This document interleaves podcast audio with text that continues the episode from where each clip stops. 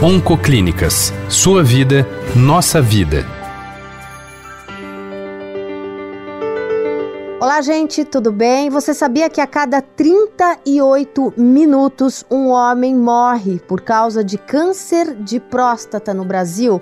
Pois é, os números são alarmantes e o diagnóstico tardio, né, infelizmente, tem um peso muito grande nesse cenário. O Novembro Azul é o mês escolhido para termos conversas como essa, para trazer esse assunto à tona e assim abrir caminho para a prevenção, para a discussão do diagnóstico precoce. Com a gente hoje o oncologista clínico Dr. Denis Jardim, que é especialista em tumores urológicos da rede Oncoclínicas, e esse podcast é uma realização do Estadão Blue Studio com o patrocínio da Oncoclínicas. Doutor, seja muito bem-vindo. É um prazer ter você aqui com a gente no podcast. É, e o câncer de próstata, eu queria saber, é, ele ainda é o segundo mais comum entre os homens? Olá, Rita. Na verdade, o prazer é meu estar aqui, a gente fazer esse bate-papo para trazer informações para a população. E realmente, nesse mês de novembro, a gente tem pontos importantes para debater. Um deles é que justamente o câncer de próstata segue sendo uma neoplasia importante na população masculina. Ele é ranqueado ali como o segundo em incidência atrás dos tumores de pele não melanoma, que se a gente for colocar em perspectiva, os tumores de pele não melanoma, para todo mundo lembrar, são aqueles tumores que geralmente são verrugas, etc., e que tendem a ter uma evolução muito boa com a cirurgia, né? com a ressecção ou os tratamentos locais. Ao passo que o tumor de próstata ele tem um número elevadíssimo de casos na população em proporção a outros tumores. Brasil em torno de 70, 71 mil casos novos ano, estimados pelo INCA, e é um tumor que esse sim pode trazer problemas, tanto sintomas quanto eventualmente óbitos pela doença. Então ela tem uma representatividade tanto numérica quanto no que ela pode trazer de consequências para os homens. Agora, toda vez que a gente discute câncer, a gente fala da importância do diagnóstico precoce, né? No caso do câncer de próstata, é, quando esse homem descobre esse tumor em estágio inicial, quais são as chances que ele tem de cura, né? Porque a primeira coisa que eu acho que os pacientes chegam e perguntam quando eles têm um diagnóstico é qual é a chance de eu ser curado, qual é a chance de eu me livrar dessa doença. Quando ele descobre isso precocemente, quais são as chances, né, médias? Cada caso é um caso, a gente sabe, mas quais são as chances médias desse paciente? Esse é um ponto muito bom. A exemplo de outros tumores, existe sim essa relação entre tumores iniciais detectados de maneira assintomáticas em estágios iniciais, ou seja, sem ter metástases, confinado à próstata, as chances de cura são altíssimas. Falando aí da ordem de 90%. Só que o tumor de próstata é uma doença heterogênea. Ao mesmo tempo que tem doenças localizadas altamente curáveis, existem alguns tumores que sim, a gente pode diagnosticar, inclusive se demonstrarem como tumores muito lentos, que a gente nem precisa às vezes oferecer tratamento ativo, a gente pode inclusive monitorar. Então é importante o diagnóstico precoce mas mais importante que o diagnóstico precoce também é, ao se fazer o diagnóstico, ter uma boa avaliação de quais casos são os casos que precisam ser ativamente tratados naquele momento, porque confere maior cura, casos inclusive que a gente pode acompanhar. Hoje em dia você tem câncer, a gente é, costuma falar que tem nome e sobrenome, né? Porque a medicina já está tão avançada que você consegue ali determinar algumas características e saber se é um tumor assim ou um tumor assado, né? Agora, sim, quando a gente fala em diagnóstico precoce, a gente fala em rastreio, a gente fala em exames, né? A partir de que idade os homens têm que começar a fazer e, e, esses exames e quais são esses exames de rastreio que são mais indicados?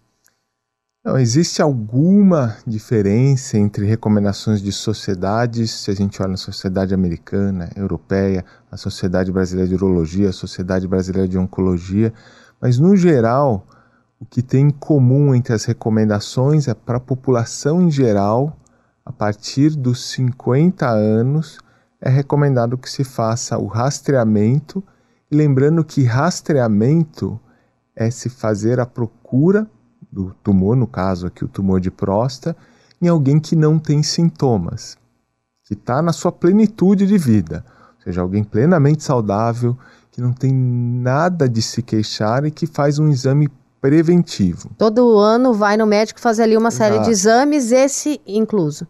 Exato. O que é diferente, por exemplo, de fazer diagnóstico quem tem sintomas. Quem tem sintomas sempre deve buscar auxílio médico. E o outro ponto que é importante, além da idade de início, que sempre deve ser avaliado numa consulta, são os fatores de risco. Porque se alguém tem outros fatores de risco importante, por exemplo, casos na família, 50 anos pode ser um pouco tarde. Então, às vezes, a gente traz isso para 45 e às vezes até mais cedo, dependendo do contexto familiar. E é caso na família em qualquer idade, ou seja, um, um, pai, um avô que tiveram câncer de próstata em qualquer época da vida ou, ou jovens?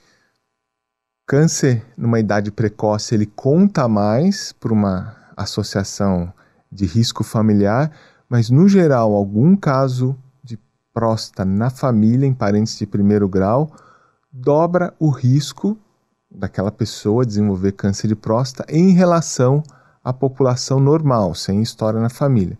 Se a gente fala de, por exemplo, dois parentes de primeiro grau, a gente quintuplica o risco. E não é só caso de câncer de próstata que conta.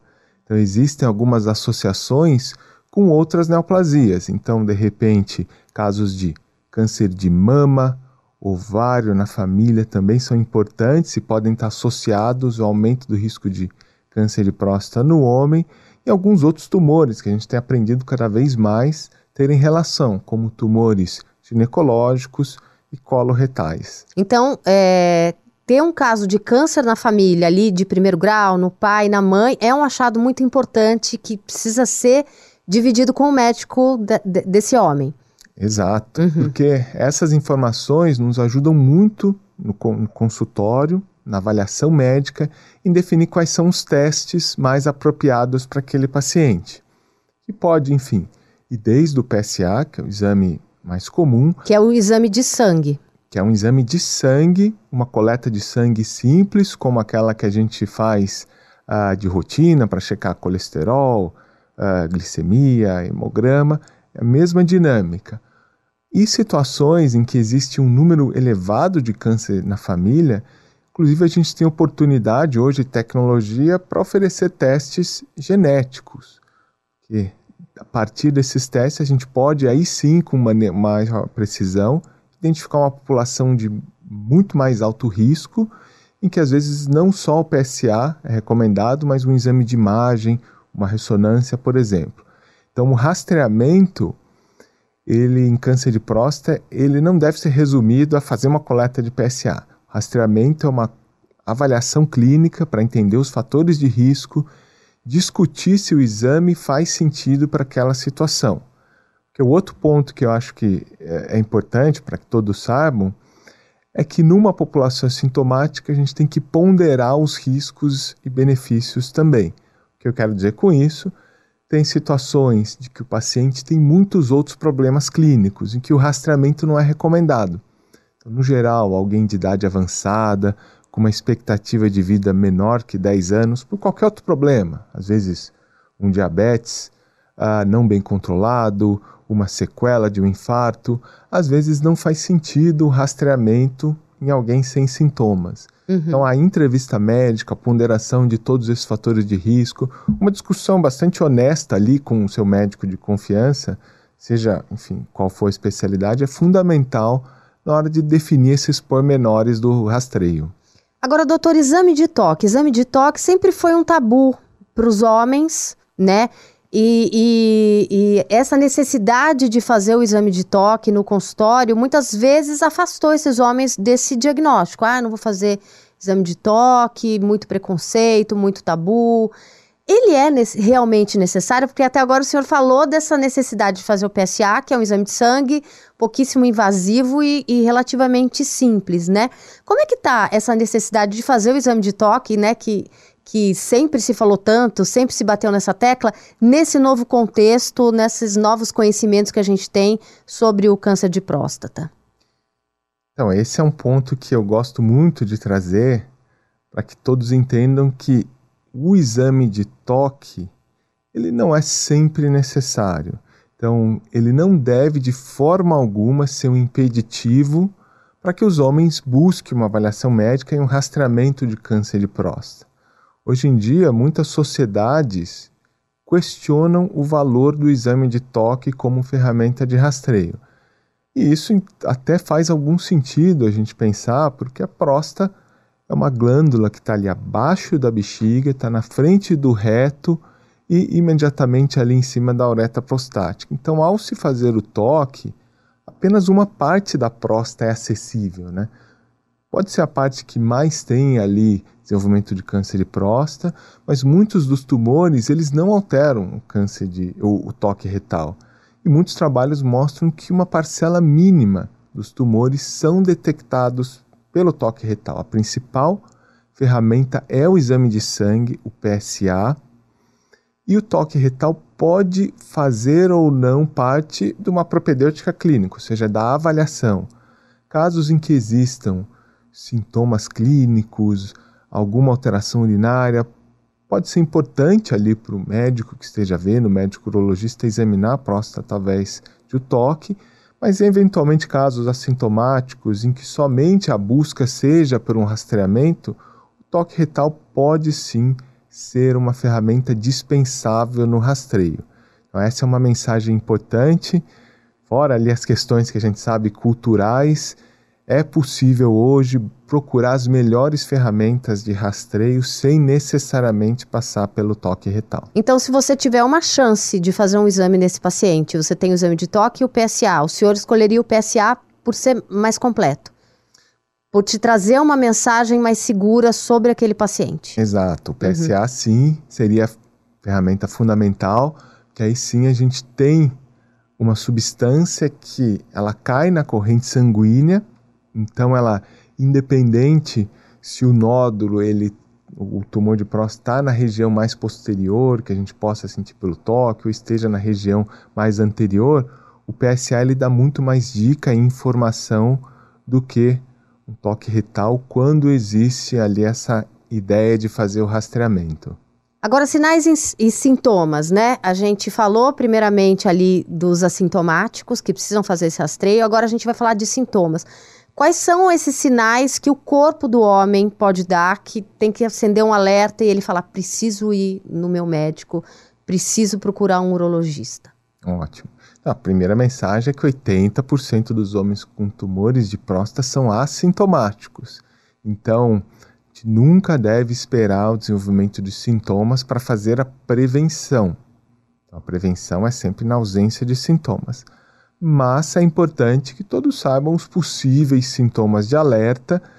Por, claro, às vezes qualquer sintoma inexplicado a gente tem que procurar ajuda médica e, eventualmente, a gente infelizmente ainda tem na prática aqueles tumores que são bastante agressivos, que às vezes mesmo nos homens que fazem lá um rastreamento a cada um ano, um ano e meio, o tumor surge nesse intervalo. Então às vezes ele surge com sintomas. Então vamos lá, na doença inicial, os sintomas quando presentes, eles geralmente têm alguma relação com o trato urinário, que é o trato que está ali muito próximo da próstata. Então sintomas do tipo dificuldade para urinar, sensação de jato urinário fraco, precisar urinar várias vezes ali para esvaziar a bexiga, em algumas situações dor para urinar também, sintomas, por exemplo, como sangue na urina, sangue na hora da ejaculação, inclusive, podem dar dicas de que tem alguma coisa errada acontecendo ali. Você tem que lembrar que na maior parte das vezes quando esses sintomas urinários estão presentes, é em virtude do aumento benigno da próstata. Então, felizmente, boa parte dos casos inicia uma investigação e no final vão ser diagnosticados com a hiperplasia prostática benigna e não com um câncer de próstata. Mas são sintomas de alerta. Tem situações do câncer de próstata ter tido tempo ou agressividade para se espalhar. E aí podem aparecer sintomas do tipo perda de peso inexplicada, cansaço, que a gente chama de fadiga, no termo médico, né? Sintomas como dores, porque um dos principais pontos de metástase do câncer de próstata são os ossos.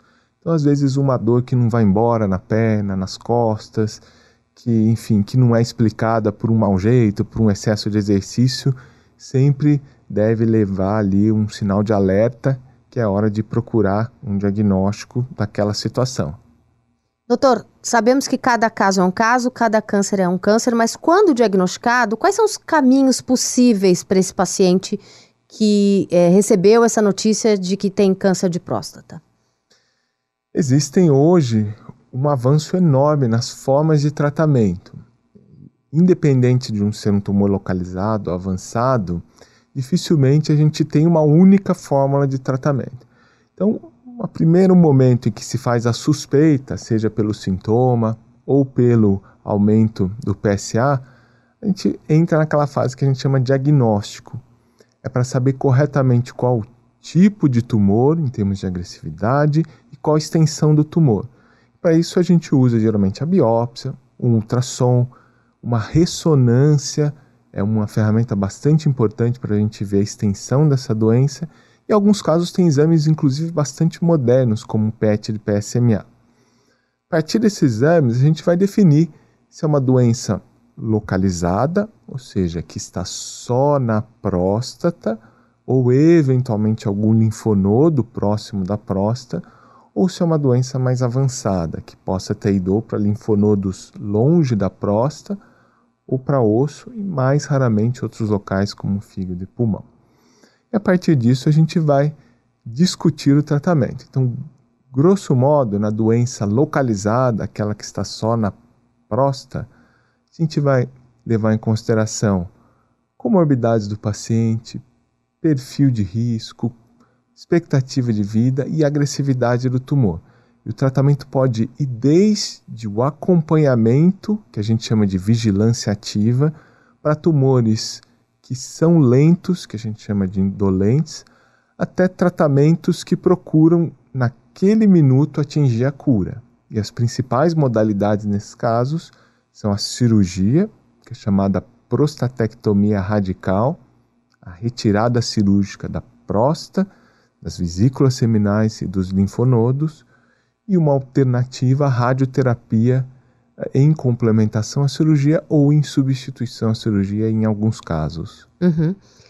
É, a gente falou do fator genético, que é muito importante, né? Mas existem outras coisas que é, essa, é, esse paciente, esse homem pode fazer no estilo de vida dele para é, evitar o câncer de próstata, né? Porque a gente sabe que genética não é destino, né? Pode ter ali um caso na família, ele sabe, mas existem coisas, mudanças de hábitos, coisas que se pode fazer no dia a dia que pode prevenir, pode evitar, pode ajudar na qualidade de vida e afastar esse risco?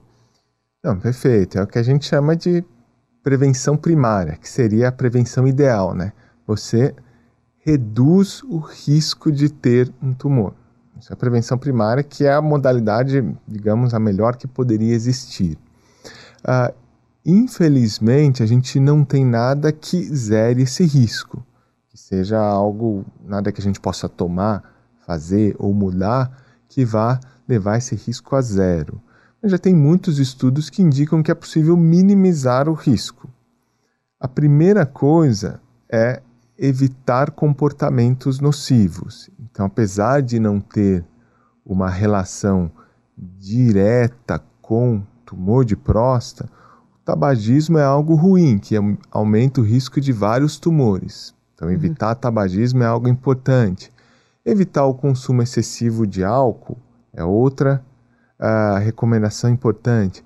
Evitar ali o consumo de alimentos ricos em gordura saturada, um excesso de alimentos embutidos e industrializados e também ali um excesso de carne vermelha. São situações que aumentam o risco de vários tumores, inclusive de tumores de próstata. Recomendações no geral, que se foi visto que populações que aderem mais a esse tipo de recomendação tendem a ter menor risco, é, por exemplo, uma ingesta adequada de frutas e verduras. A recomendação é que se tenha, no geral, cinco porções ao dia, entre frutas, legumes e verduras. E aí não existe nenhuma, uh, nenhuma dessas que são mágicas específicas. Então, antes se falava muito de tomate. Não existe nenhuma, assim, não precisa ser berinjela, não precisa ser tomate, precisa ser uma dessas modalidades, frutas ou verduras, cinco vezes. Prática de exercício físico também é importante. A recomendação hoje é de 150 minutos por semana, o que se a gente pensar ali dividir cinco dias de semana fazendo atividade, daria meia hora por dia. Isso é a meta, né? Para quem não faz, ideal é começar no seu ritmo, aos pouquinhos.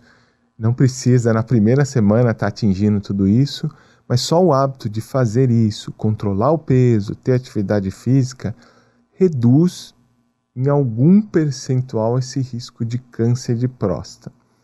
E não existe nenhum ali até hoje provado nenhum suplemento que sabidamente reduz o risco.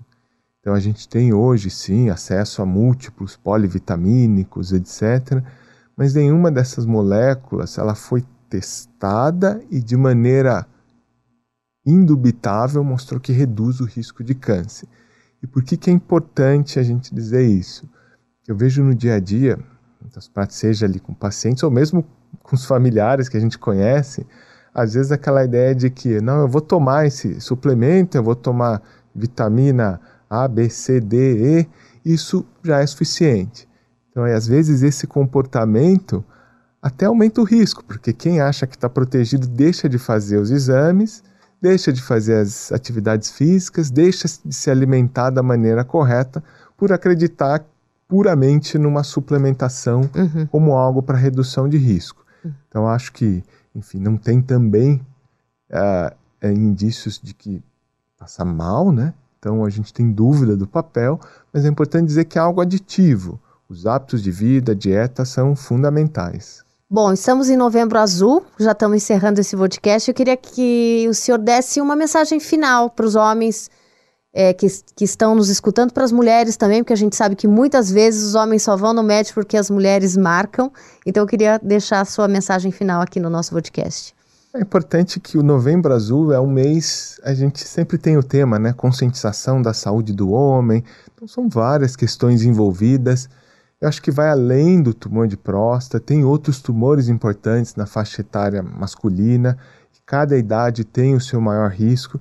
Tem outras situações importantes nos homens, principalmente de meia idade, diabetes, hipertensão, questões psicológicas, que é importante a gente quebrar esse tabu também e poder debater, poder alertar a importância disso, que nem sempre é mencionado, e que esse mês não é só da saúde do homem, é o mês da saúde da família. Então, boa parte das famílias tem tem aquelas tem os homens que a gente tem o nosso convívio, sejam um parente, um marido, um pai.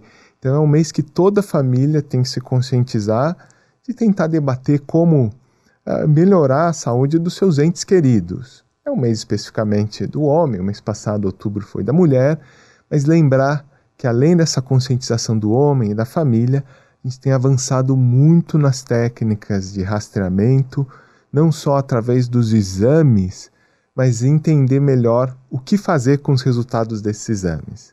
A gente passou por uma fase em que vinham PSAs alterados, muitos homens eram operados e às vezes tinham uma ou outra consequência. Então hoje a gente consegue decidir melhor quem precisa de tratamento, quem pode ser acompanhado, fatores de risco, ferramentas moleculares para ter um diagnóstico preciso e oferecer o melhor tratamento para quem precisa. E mesmo em situações que são aquelas situações não desejáveis de tumores agressivos avançados, o tratamento tem melhorado muito, seja através das novas técnicas cirúrgicas, modalidades novas de radioterapia, até medicações que avançam de uma maneira bastante rápida, comprimidos, bloqueios hormonais, novos agentes de droga-alvo. Então, cada vez mais a gente tem como oferecer de maneira personalizada as boas opções de tratamento e prevenção. Bom, queria agradecer a presença aqui do oncologista clínico Dr. Denis Jardim, que é especialista em tumores urológicos da rede Oncoclínicas. Muito obrigada pelo teu tempo, pelos seus esclarecimentos. Obrigada a você que acompanhou com a gente aqui essa entrevista. Esse podcast foi uma realização do Estadão Blue Studio com patrocínio da Oncoclínicas. Obrigada, até a próxima. Nesse Novembro Azul, te relembramos que o cuidado é primordial. Por isso, mantenha consultas e exames em dia. O diagnóstico precoce é um aliado na prevenção do câncer. Se o amor não tem limites, o cuidado também não. Oncoclínicas. Cuidar sem limites.